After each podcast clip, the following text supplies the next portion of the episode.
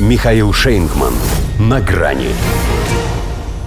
Два стандарта в одном бидоне. Байден объявил о стрельбе по-македонски. Здравствуйте.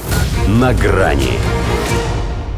Словно та жена, что, направляясь к соседке всего на пять минуточек, наказывает мужу через каждые полчаса помешивать борщ, он тоже обещал выступить с большой речью по Украине в ближайшие несколько дней. Прошло пару недель. Его уже и в Тель-Авив успели свозить. И вот он только сейчас сдержал свое слово.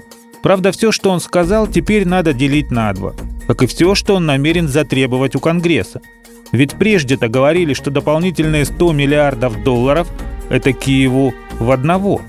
А нынче, сколько бы ни дали, оратор не стал уточнять сумму, президенту евреев все равно придется делиться с премьер-министром евреем. Мало того, чтобы раскрутить Капитолий, из этого пакета надо будет отстегнуть еще и на защиту собственно американских границ. А это уже вообще ни в какие ворота. Впрочем, этим своим обращением к нации Джо Байден и должен был убедить ее в том, что все запрашиваемые им деньги – это исключительно ради нее. Догадываясь, что заклинания от демократии и причитания о прочих западных ценностях уже не очень заходят, вдруг ставшие слишком взыскательной публике, авторы его речи решили давить на больное. На то, что, по их мнению, граждане США понимают лучше всего. На шкурный интерес – вот и назвал старый маразматик вещи своими именами. Поддержка наших критических партнеров, включая Израиль и Украину, это разумная инвестиция, которая на протяжении поколений будет приносить дивиденды. Несколько перебрал он с перспективой, да и разумом называть кровожадность как-то не пристало. Но в принципе истину молвил.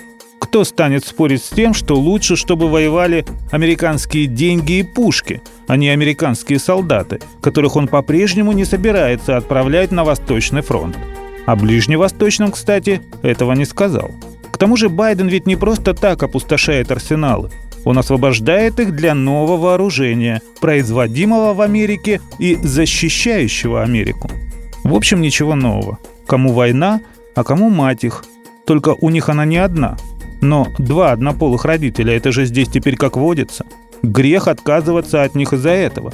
Да и пекутся о подрастающем поколении. Поэтому помогите нам построить для наших детей и внуков мир, который станет более безопасным, мирным и процветающим. Даже если ради этого надо убивать чужих детей и внуков. Все-таки чуть-чуть не дожал старый лицемер с откровенностью.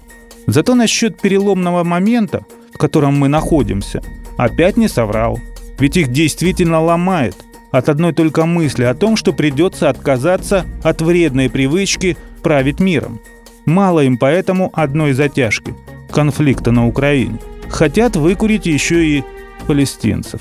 И после скрипа этой прогнившей рухляди сомнений нет. Будут стрелять по-македонски. С обеих рук. Это значит двойные стандарты в одном бидоне. Главное теперь для Джо не перепутать где он убивает ради освобождения от оккупантов, а где оккупация – это реализация права на самооборону. До свидания. На грани с Михаилом Шейнгманом.